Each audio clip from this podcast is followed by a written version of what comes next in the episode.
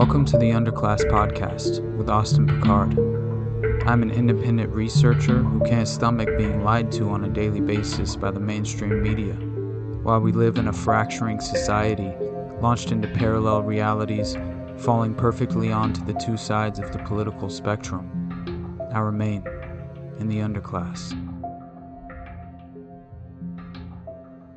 Today, we consider an alternate version of history where the inauthentic yet effective emotional appeals of the political actors tasked with doing the bidding of special interest groups who inherently obstruct the natural order of society no longer distract us from the strategic goals of an international council of elites formed with the aspirations of organizing politics, commerce, banking, media, and the military for centralized global efforts. Before we introduce and trace back the conspiracy that takes on numerous forms, such as the most preeminent Committee of 300, or the Club of Rome, the Frankfurt School and the Tavistock Institute, the Trilateral Commission, or the East India Trading Company. The list goes on. But we first take a brief moment to provide a couple examples that best represent this deliberate degeneration and malignant self serving agenda in what amounts to internal subversion, imposing soft power through implicit coercion.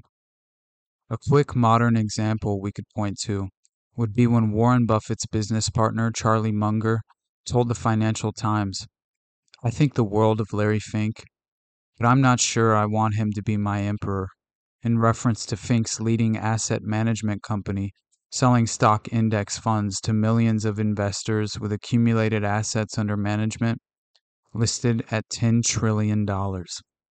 Only two countries have a higher GDP than BlackRock's accumulated assets under management, and that's China and the United States. Out of all the companies listed on the S&P 500 stock market index, tracking the performance of the 500 largest companies listed on the US stock exchange, 88% of those companies' largest shareholder was either BlackRock State Street, or Vanguard. BlackRock has also conveniently taken it upon themselves to be a leading proponent of what is called environmental social governance investing, or ESG, which is clearly deceptive in its nature, as we can point to examples of companies like ExxonMobil receiving a top 10 rating for their environmental social governance score which has been promoted as a strategy developed in order to measure companies' environmental impact in relation to the United Nations Sustainable Development Goals, incorporating ethical considerations into investment decisions. However, there seems to be a vital disconnect between ESG and actual environmental impact, leading to many corporations engaging in the strategy of what's been called greenwashing to improve public perception of their brands while simultaneously propping up another pay to play system, acting as an additional barrier to entry for smaller companies. The Harvard Business Review even suggested that companies concerned with ESG performance may actually be directing capital into poor business performers. That result might be expected, and it is possible that investors would be happy to sacrifice financial returns in exchange for better ESG performance. Unfortunately, ESG funds don't seem to deliver better ESG performance either. This all began to remind me of the prophetic warning issued by Yuri Bezmenov in 1984, where he laid out the four stages of ideological subversion, starting with demoralization, then destabilization, introducing a crisis, and finally, normalization. In 1984, author G. Edward Griffin interviewed a former KGB officer who had reportedly defected to Canada in 1970, introducing him as Yuri Alexander Bezmenov, who was born in 1939 in a suburb of Moscow, the son of a high ranking Soviet officer. He was educated in the elite schools inside the Soviet Union and became an expert in Indian culture and Indian languages. He had an outstanding career with Novosti, which was the press arm and the press agency of the Soviet Union. It turns out that this is also a front for the KGB. He escaped to the West in 1970 after becoming totally disgusted with the Soviet system, and he did this at great risk to his life. He certainly is one of the world's outstanding experts on the subject of Soviet propaganda and disinformation and active measures. First question posed to Mr. Bezmenov was to explain the phrase ideological subversion. He responds by saying, What it basically means is to change the perception of reality of every American to such an extent that despite an abundance of information, no one is able to come to sensible conclusions in the interest of defending themselves, their family, their community, and their country. It's a great brainwashing process which goes very slow and is divided into four stages. The first one being demoralization. It takes from 15 to 20 years to demoralize a nation. Why that many years?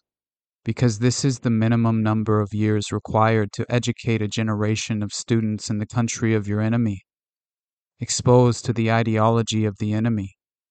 In other words, Marxism Leninism ideology is being pumped into the soft heads of at least three generations of American students without being challenged or counterbalanced by the basic values of Americanism, American patriotism, the highest art of warfare is not to fight at all, but to subvert anything of value in the country of your enemy until such time that the perception of reality is screwed up to such an extent that he does not perceive you as an enemy. You can take your enemy without a single shot being fired. Your leftists in the United States, they serve purpose only at the stage of destabilization of a nation. For example, all these professors and all these beautiful civil rights defenders, they are instrumental in the process of the subversion only to destabilize a nation. When their job is completed, they are not needed anymore. They know too much.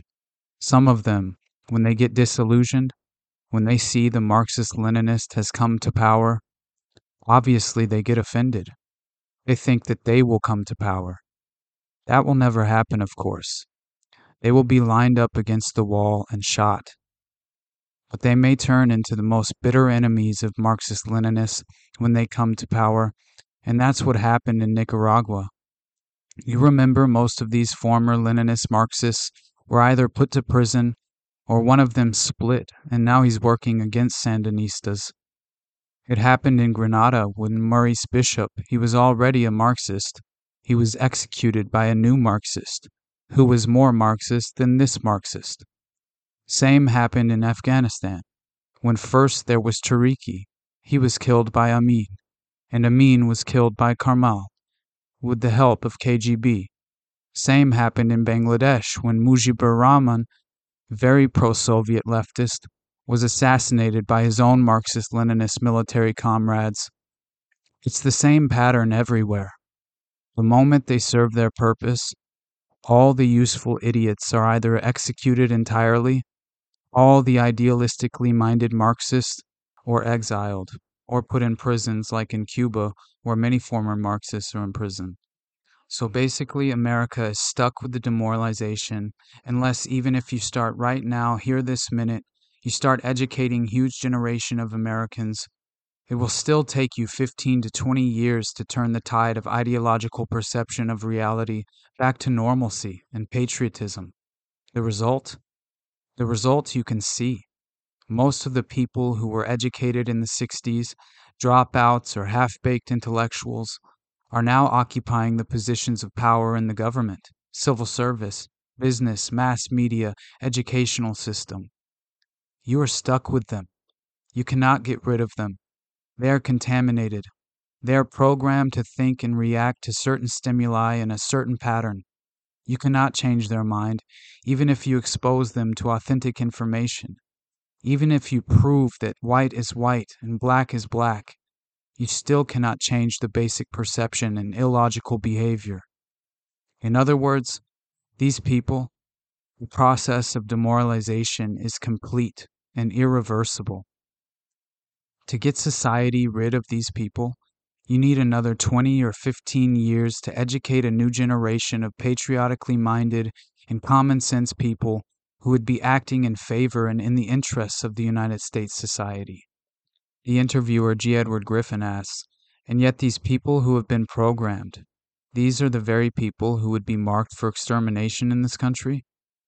Bezmenov responds by saying, Most of them, yes, simply because the psychological shock when they will see in the future what the beautiful society of equality and social justice means in practice. Obviously, they will revolt.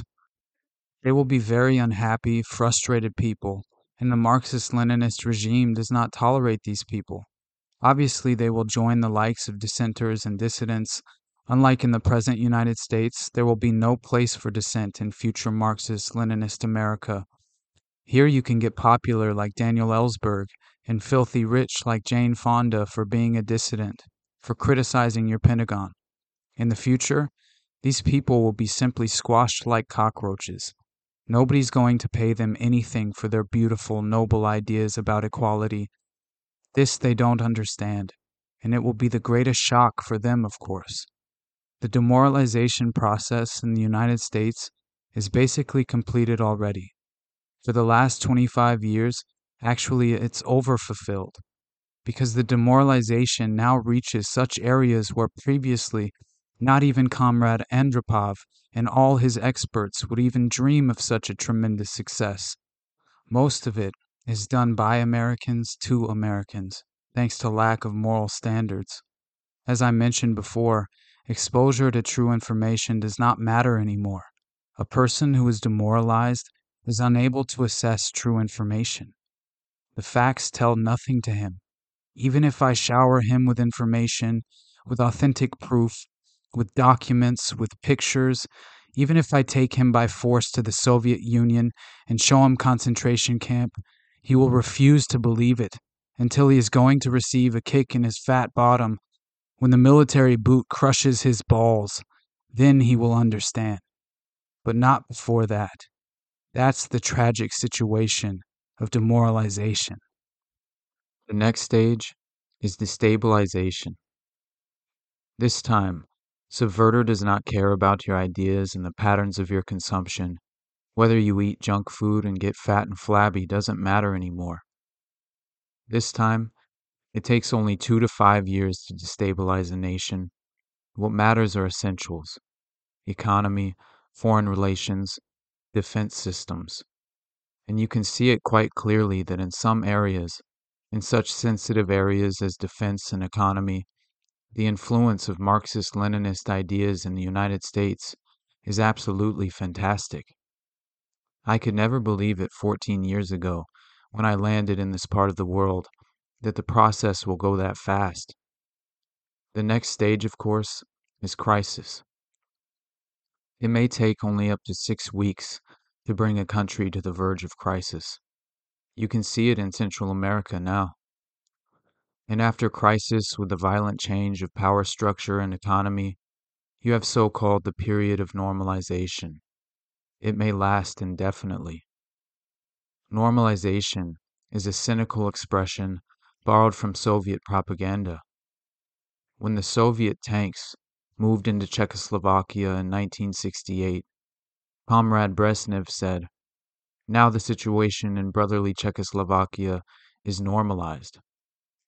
This is what will happen in the United States if you allow all the schmucks to bring the country to crisis to promise people all kind of goodies in the paradise on earth, to destabilize your economy, to eliminate the principle of free market competition, and to put big brother government in Washington, D.C., with benevolent dictators like Walter Mondale, who will promise lots of things. Never mind whether the promises are fulfilled or not. Never mind. He will create false illusions that the situation is under control. The situation is not under control. The situation is disgustingly out of control. Now, before we further deviate from the main subject of attention, we should narrow our focus and finally introduce the conspirators' hierarchy, the Committee of 300, researched and written by Dr. John Coleman, throughout the 1970s and 1980s, subsequently published in 1991. In the foreword of the book, he describes what initially motivated him to take on the seemingly impossible task of exposing the individuals ultimately responsible for covertly constructing a parallel secret government operated from behind the shadows in a closed private room filled with unelected bureaucrats. If you have ever wondered who the proverbial they might be, which all of us have undoubtedly heard or even referenced ourselves when discussing the idiomatic powers that be, this book provides answers, along with some of the most extraordinary claims I have ever come across throughout the course of my research. In the foreword, he writes In my career as a professional intelligence officer, I had many occasions to access highly classified documents, but during service as a political science officer in the field in Angola, West Africa, I had the opportunity to view a series of top secret classified documents which were unusually explicit. What I saw filled me with anger and resentment and launched me on a course from which I have not deviated, namely to uncover what power it is that controls and manages the British and United States governments. I was thoroughly familiar with all of the well known secret societies, such as the Royal Institute for International Affairs, the Council on Foreign Relations, the Bilderbergers, Trilaterals, the Zionists, Freemasonry, Bolshevism, Rosicrucianism, and all the spin offs of these secret societies. As an intelligence officer, and even before that as a young student in the course of my studies at the British Museum in London, I had cut my eye teeth on all of them, plus a good number of others with whom I imagined Americans were familiar. But when I came to the United States in 1969, I found that names like the Order of St. John of Jerusalem, Club of Rome, the German Marshall Fund, the Cini Foundation, the Round Table, the Fabianists, the Venetian Black Nobility, the Mont Pelerin Society, Hellfire Clubs, and many others were at best totally unknown here, or else their true functions were at best but poorly understood, if at all. In 1969 to 1970, I set about remedying the situation in a series of monographs and cassette tapes much to my surprise, I soon found plenty of people willing to quote these names as if they had known of them all of their writing careers, but who were not in the least bit knowledgeable about the subjects, yet quite unwilling to state the source of their lately acquired information. I consoled myself with the thought that imitation is the sincerest form of flattery. I pursued my investigations, pressing on in the face of severe risks, attacks on myself and my wife, financial losses, continual harassment, threats, and calumny, all part of a carefully crafted and orchestrated program to discredit me, run by government agents and informers embedded in the so called Christian right wing, the identity movement, and right wing patriotic groups. These agents operated and still operate under cover of strong and fearless outspoken opposition to Judaism, their main enemy, they would have us believe.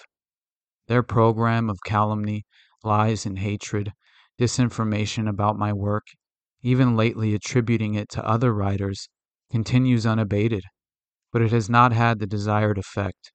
I shall carry on with my task until I have finally ripped off the mask of the entire secret upper level parallel government that runs the United Kingdom and the U.S. This book is a part of that ongoing effort. Dr. John Coleman. November 1991. The groups and individuals outlined and named throughout this book uncover secret allegiances through drawing connections between officials of think tanks and non governmental policy steering organizations, piecing together the nebulous formation of what he likes to call the secret upper level parallel government, deliberately carrying out special interests on behalf of a group he identifies as the Committee of 300. In the early pages of the book, he claims that the Committee of 300 long ago decreed that there shall be a smaller, much smaller, and better world, that is, their idea of what constitutes a better world. The myriads of useless eaters consuming scarce natural resources were to be culled. Industrial progress supports population growth. Therefore, the command to multiply and subdue the earth found in Genesis had to be subverted. This called for an attack upon Christianity, the slow but sure disintegration of industrial nation states, the destruction of hundreds of millions of people, referred to by the Committee of 300 as surplus population, and the removal of any leader who dared to stand in the way of the Committee's global planning to reach the foregoing objectives. Two of the Committee's earliest targets were Italy and Pakistan. The late Aldo Moro, Prime Minister of Italy, was one leader who opposed zero growth and population reductions planned for his country, thereby incurring the wrath of the Club of Rome, commissioned by the self proclaimed Olympians to carry out its policies in this regard. In a Rome courtroom on November 10, 1982, a close friend of Moro's testified that the former prime minister was threatened by an agent of the Royal Institute for International Affairs who was also a Committee of 300 member while he was still the U.S. Secretary of State. The meteoric rise of the man the witness named as Henry Kissinger will be dealt with later. It will be recalled that Prime Minister Moro was kidnapped by the Red Brigades in 1978 and subsequently brutally shot to death. It was at the trial of members of the Red Brigades that several of them testified to the fact that they knew of high level U.S. involvement in the plot to kill Moro. When threatening Moro, Kissinger was obviously not carrying out U.S. foreign policy, but rather acting according to instructions received from the Club of Rome, the foreign policy arm of the Committee of 300. While giving a speech in 1994, Dr. Coleman explained the role of the British East India Trading Company in the formation of the Committee of 300 claiming that King George III of the Venetian Party of the North sent Adam Smith, the servant of the British East India Company, to formulate a policy which he called free trade. And by the means of free trade, Adam Smith, a greatly beloved economist of the Marxists, the Socialists, and the Liberals, hoped to bring the small manufactories and the industries established by the colonists to their knees. Let me tell you unequivocally that free trade is piracy. There is no such thing as free trade. We have to reject this constant brainwashing to which we are subjected. Free trade began with Adam Smith and the British East India Company. Now, who is the British East India Company? They played a massive role in the history of the United States of America. Only you are not taught this in your schools or in your universities, but you need to know. The British East India Company was the most powerful trading company in the world. They made their massive moneys out of the dope trade. They first grew primed poppies in Kew Gardens in Kensington, London, and got the best producing opium poppies. They then shipped them to Benares in India, where they began a massive plantation of opium producing poppies. They then used their famous tea clippers to transport the poppies in the form of raw opium to China and by their military force, they imposed an opium policy on China that turned the Chinese nation into a nation of addicts. And they enforced this policy, which was known to the royal family and Lord Gladstone, the Prime Minister, and every one of the lords and ladies in England, and they made a massive, huge fortune. He continues to claim that in researching these documents in India House in London, he came across some of the manifests of the old tea clippers and the numbers of kegs of opium they carried and their values. He totaled up these things, and he found to his astonishment that if he took 1970 as an optimum year for profits in General Motors and Ford, in one year, the opium trade with China was three times the profits of the combined profits of Ford and General Motors in 1970 and this was shared by 300 people. That was the committee that ran the British East India Company. They all had equal voting rights and could not outvote each other, and of course they were sworn to secrecy. The descendants of the British East India Company today run the United States and also interfered with the development of the United States on every occasion. They ran the Hudson's Bay Company, as well as the so called mission stations in China, and financed agents posing as missionaries to push opium on the Chinese. There was a conversation between the Prime Minister of Egypt, Abdel Nasser, and Premier of China, Chou Enlai. And Chou Enlai told him, You know, the Americans and the British made China a nation of opium addicts. And now, with the Vietnam War, it's our turn. We are going to make the Americans a nation of opium addicts. Dr. Coleman continues describing the role of the British East India Company in the formation of America, providing details as to how they financed the Revolutionary War through providing the capital for the British troops to hire the Hessian mercenaries and to fight the colonists, or the brave 3%. Only 3% of the people took arms and stood up against the mighty army of King George III and the Hessian mercenaries who were actually Germans serving as auxiliaries to the British Army during the American Revolutionary War. The concept of free trade seems to often be mischaracterized by the majority of popular ideologies ranging across the political spectrum. Dr. Coleman found it important to include his interpretation of free trade, stating that on July the 4th, 1789, George Washington told the Congress it is necessary for us to impose tariffs to protect the manufactories of our colonies. That was the first trade barrier. Now let us dispose for once and for all with the words that have been implanted on our minds like isolationist, and you are for restricted trade, and you are against global trade. The United States of America did not grow great on global trade. The United States of America grew great on the hard labor of the people who lived in those days and the wise protection barriers strategically placed. Free trade is a one way street which allows other countries to dump their products on our markets to the detriment of our own people. It is strictly a one way street. The trade barriers were increased by Lincoln, Garfield, and McKinley and all three presidents paid with their lives for that policy. Now, who and what is the Committee of 300? A supranational body that knows no boundaries, respects the laws of no countries. The first time that they were publicly announced was by a German socialist by the name of Walter Rathenau. He was the financial advisor to the Kaiser of Germany, and he was also the financial advisor to the Rothschild family. He made an astonishing statement in 1934. He said, There is a committee of 300 men that rule the world. They are known only to each other, and nothing happens without their consent. In the book, Dr. Coleman describes in details the stated goals of the committee, beginning by explaining in order to get an idea of how vast and how all pervasive is this conspiracy, it would be appropriate at this point to name the goals set by the Committee of 300 for the pending conquest and control of the world.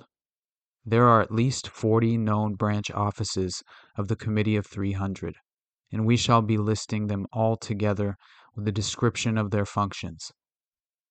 Once this is studied, it becomes easy to understand how one central conspiratorial body is able to operate so successfully and why it is that no power on earth can withstand their onslaught against the very foundations of a civilized, progressive world based on freedom of the individual, especially as it is declared in the United States Constitution. The federal government, the secret upper level parallel government that runs the United States, does not want you to know that you have an upper level parallel government that calls the shots that dictates what is going to happen to your life and mine. The next question is what are their goals? Their goals are a one world government called the New World Order. Dr. Coleman claims that the one world government began with King George III, and at the time that the colonists were brave enough to take him on, King George was already busy formulating a one world government, and he had lined up at least 50 different countries that were willing to come into this future world dictatorship with him. The goals, then very simply stated, are to make the world over into a one world, New World Order dictatorship controlled utterly and completely by this Committee of 300. How can they possibly carry out their goals? Is the next question often asked. They do it by virtue of their fantastic wealth and the fact that they control thousands of the top banking institutions, political organizations, insurance companies, mining conglomerates, every conceivable control in politics, including the Democrat Party of the United States, which is, of course, since 1980, behind closed doors at a secret caucus in Washington, D.C., the Democrat hierarchy took on the goals of the old Socialist Party USA, i.e., based upon the Communist Manifesto of 1848. In the book, he lists every one of their gigantic corporations and how they interface, claiming that they carry out their goals through existing organizations, and also, of course, they have built up some special organizations of their own. In the 1994 speech, he says, When I first started writing in America when I came here in 1969, I revealed the existence of an organization called the Royal Institute for International Affairs, which is located at Chatham House in St. James Square in London. I also revealed the existence of the Club of Rome, the Cini Foundation, Mont Pelerin Society, the Order of St. John, which was known but not known, and I listed all of these secret societies that run the world as executive arms of the Committee of 300. So it controls the world through all of these organizations. The Royal Institute for International Affairs is the executive arm of this committee, which gives instructions to the United States government to this very day.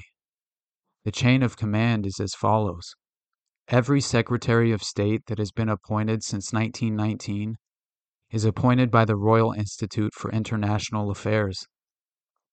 Every one of the Secretaries of State was chosen in London, as was the President Woodrow Wilson as was Roosevelt, as was James Earl Carter.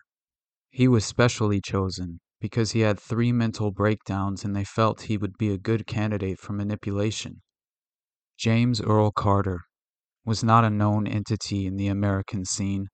I first heard of him through my intelligence contacts, particularly my French sources, who are one of the best in the world after MI6, and he told me, your next president is going to be a peanut farmer from Georgia. And I said, How? And he said, Right now they're meeting at the Dorchester Hotel in London, and if you get over there, you will find that there's a lot of goings on that you might like to look at. And lo and behold, that's what was happening.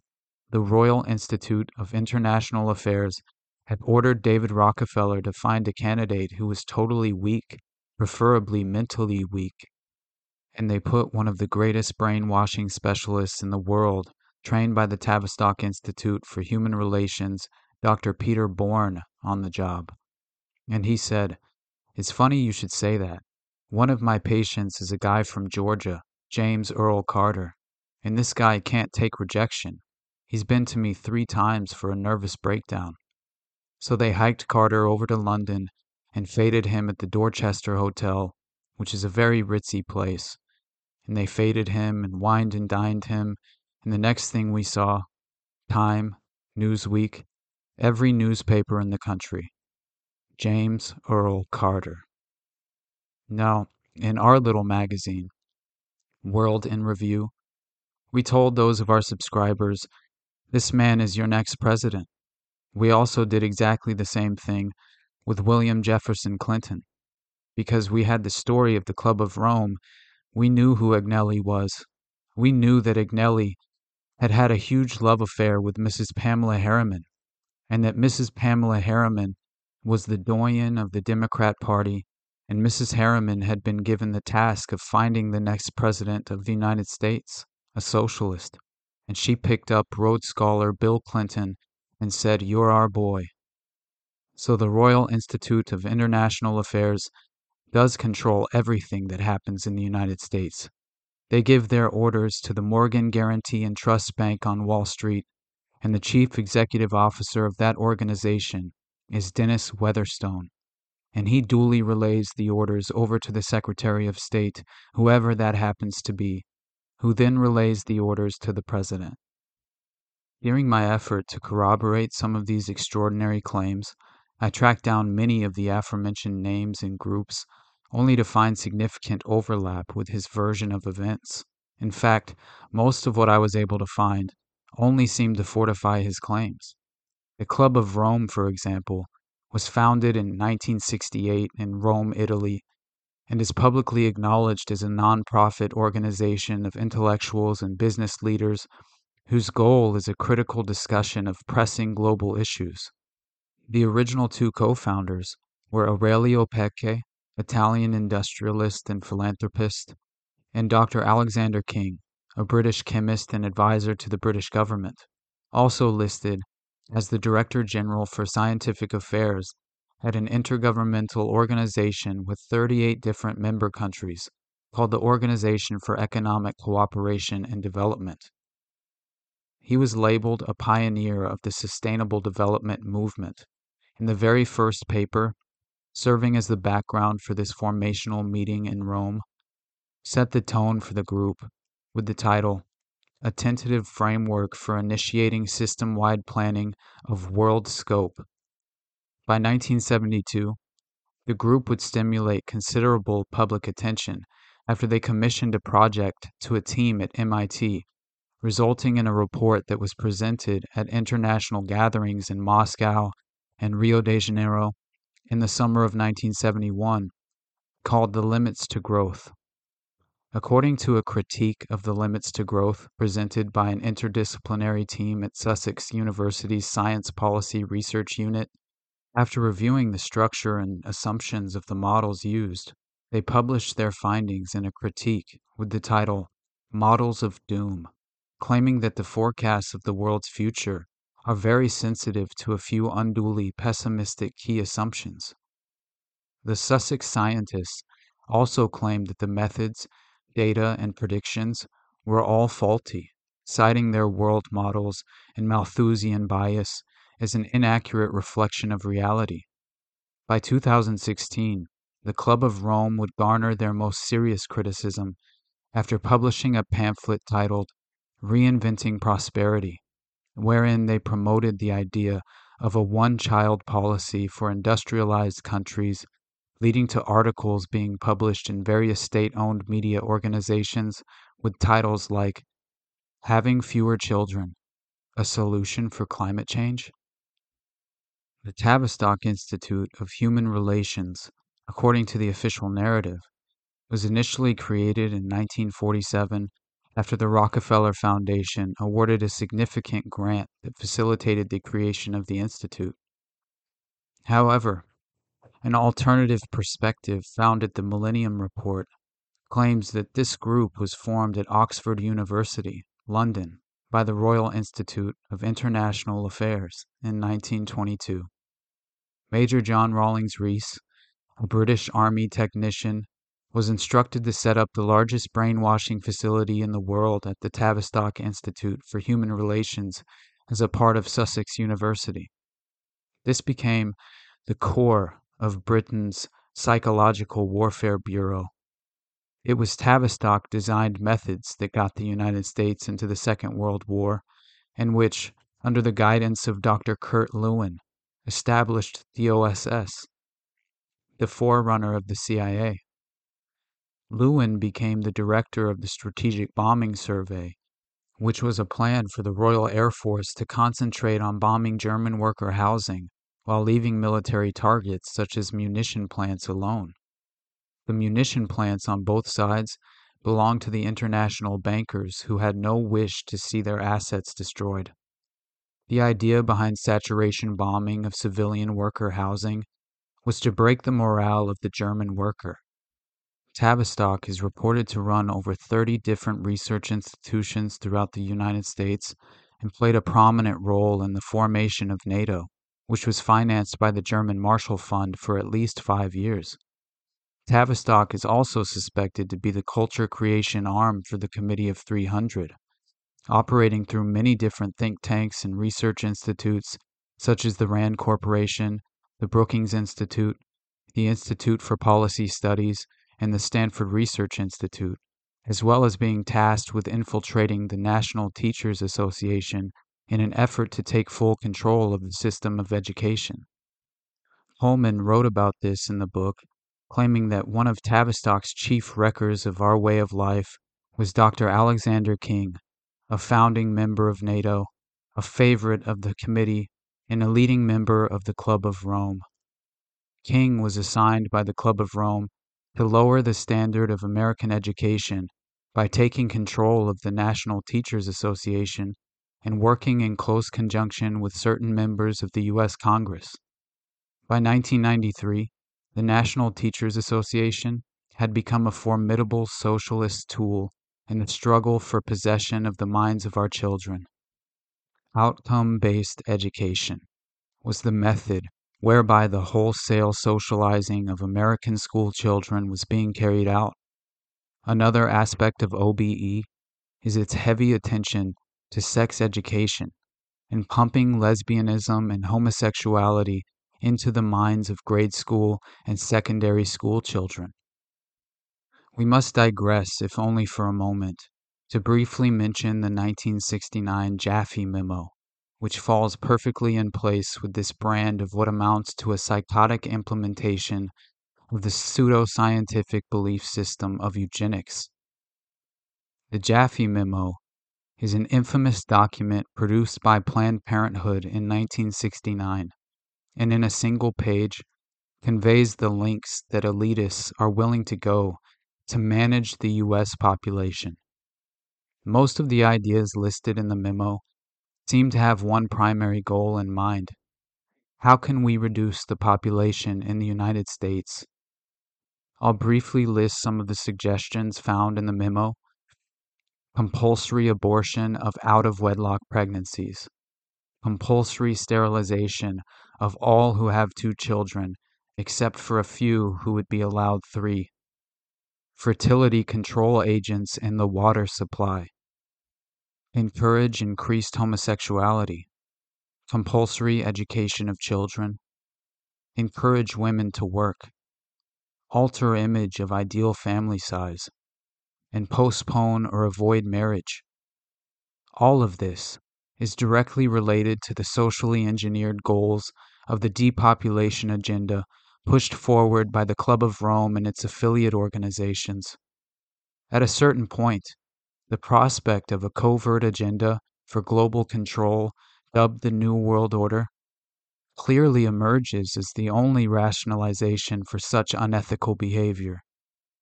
Researcher and author Eustace Mullins was the protege of the 20th century intellectual, writer, and poet Ezra Pound, and after years of research in the Library of Congress, he emerged with a book titled The World Order Our Secret Rulers.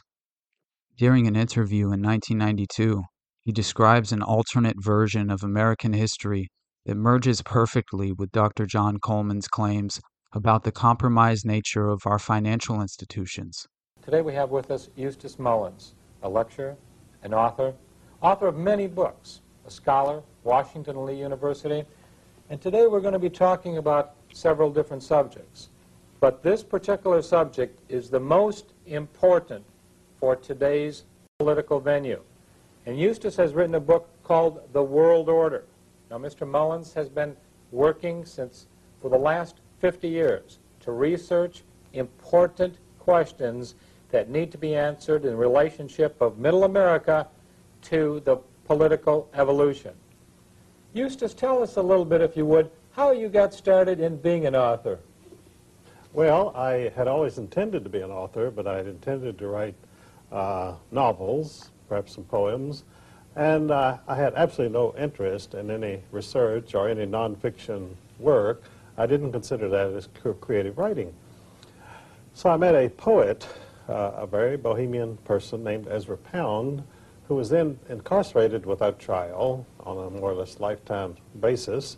And um, he asked me to look into the banking interest, the Federal Reserve System uh, at the Library of Congress there in Washington, D.C., and I did this, and I found it to be quite an interesting story, which launched me on research which continues to the present day. Now, this book, The New World Order, how does the New World Order deal with the banking interest in America and across the world? Well, you see, in studying the banking uh, system in the United States, I found it was part of an international system of banking uh, called central banks in Europe, and that the Federal Reserve System, which we had here, was simply an American version of the central banks they had in Europe. And I also found that these banks did not exist as some entity in some world of their own. They were an integral part of what I came to call the world order. Now, Eustace, this new world order and this banking system, I was under the impression that the banks themselves were American banks and it was the federal government that owned the banks. Are you telling me that, that our government itself doesn't own these banks? Well, our government doesn't own anything. We really don't have a government. We're just a colony of England. Hmm. How can you say that a colony of England? Why, I know that they have the Republican Party and the Democrat parties, and, and I go down to the local bank and I can cash a dollar bill, can't I? Oh, well, you, can go into any colony of, of Great Britain and cash a check. Uh, that doesn't mean you're in an independent nation. Would you trace for me the colony of Great Britain to the United States and the banks? If I went to, if I put a Federal Reserve note in the bank today, how can I say that that, or how could you tell me that's a part of a colony of Great Britain? Well, you see, we started out as a colony of Great Britain, and then presumably we won political independence uh, in the uh, American Revolution. But you see, uh, the American Revolution was not against the bank. The American uh, Revolution was against King George III. So we won against King George III, but we didn't win against uh, the Bank of England, of which King George III was a major stockholder. So King George lost this wonderful colony over here, but he retained the banking control and continued to uh, get his interest and his profits from uh, his American colony, just as before. Okay, let's go from King George to the Federal Reserve. What happened in between? Because there was some time in there, and some people say that Andrew Jackson was one of the best presidents this country ever had. Could you tell us about him, and what did he do in regard to banking? Well, you see, immediately after the revolution, when we had our wonderful independence and we could have the 4th of July and shoot off firecrackers and still pay interest to the Bank of England, which no one seemed to mind because they didn't know about it. And so uh, uh, Andrew Hamilton established or reestablished the Bank of England presence in the United States of America immediately after the revolution, called the First Bank of the United States, which Jefferson strongly opposed. And when Jefferson became president, he refused to renew the charter of this foreign central bank, the first bank of the United States, so it went out of existence. And in revenge for that, England declared war on us, and we had the War of 1812, which was simply a banking war. Of course, you won't uh, read that in any history book in England or in the United States. They tell you that American seamen were being impressed uh, by the British Navy. They would stop American ships and impress American seamen. And this was the occasion of the war. Well, it had nothing to do with it. It was simply the Bank of England said, we're going to punish the United States for refusing to renew the charter of the First Bank of the United States. So anyway, we, the First Bank of the United States disappeared, and then uh, Nicholas Biddle, an agent of James Rothschild of Paris, uh, chartered a second Bank of the United States. And it was doing quite well until Andrew Jackson came along and he said to the bankers, you are a nest of vipers, and by God, I will rout you out. And so he did. He removed all of the government deposits from the Second Bank of the United States in 1836, which caused it to collapse. And in revenge, the Bank of England suspended uh, all American paper, which caused the first great depression in the United States called the Panic of 1837. That was strictly a banker's panic, and of course, then the Rothschilds came in and bought up uh, American securities at one cent on the dollar and established a great many of the great American fortunes, including J.P. Morgan. But Andrew Jackson himself, would you would credit him with at least taking a stand against this banking monopoly that is destroying his America? Well, he was a general and a patriot and an American, and uh, to him, the bankers were Satan incarnate. They were robbing and looting this country. They were oppressing the people. They were causing financial uh, depression and widespread suffering. And he said, I'm going to go after them. And he did. Unfortunately, the history books do not tell you why he did anything that he did. So uh, the American children go to school and they have no idea what all this was about. Neither do the college students. Neither do the, do the graduate college students. The level of detail found in these alternative theories seductively captured my attention, but the significant overlap of some of the most inhumane, detrimental policies plaguing modern society struck a profound chord within me, completely dissolving my willingness to believe in sheer coincidence. It is so clear to me that there is an elite power structure hidden in plain sight, operating from the shadows as deceptive handlers conducting their magnum opus. It was through Tavistock and the overlap of the Fabian Society as well as the Frankfurt School where they designed the intersectionality principle in order to destroy individual identity, with the goal of dividing people into subgroups, rendering them much more easy to manipulate. In spite of all of this, in the end, we are still left wondering could this all just be a complicated delusion, providing yet another aberration in a desperate attempt to make sense of the state of the world around us? Or have we been conditioned for generations by a strategically targeted, socially engineered psychological warfare program, leaving us in such a vulnerable state, mentally and physically, that we could never put up the fight necessary to take back control of our own destiny.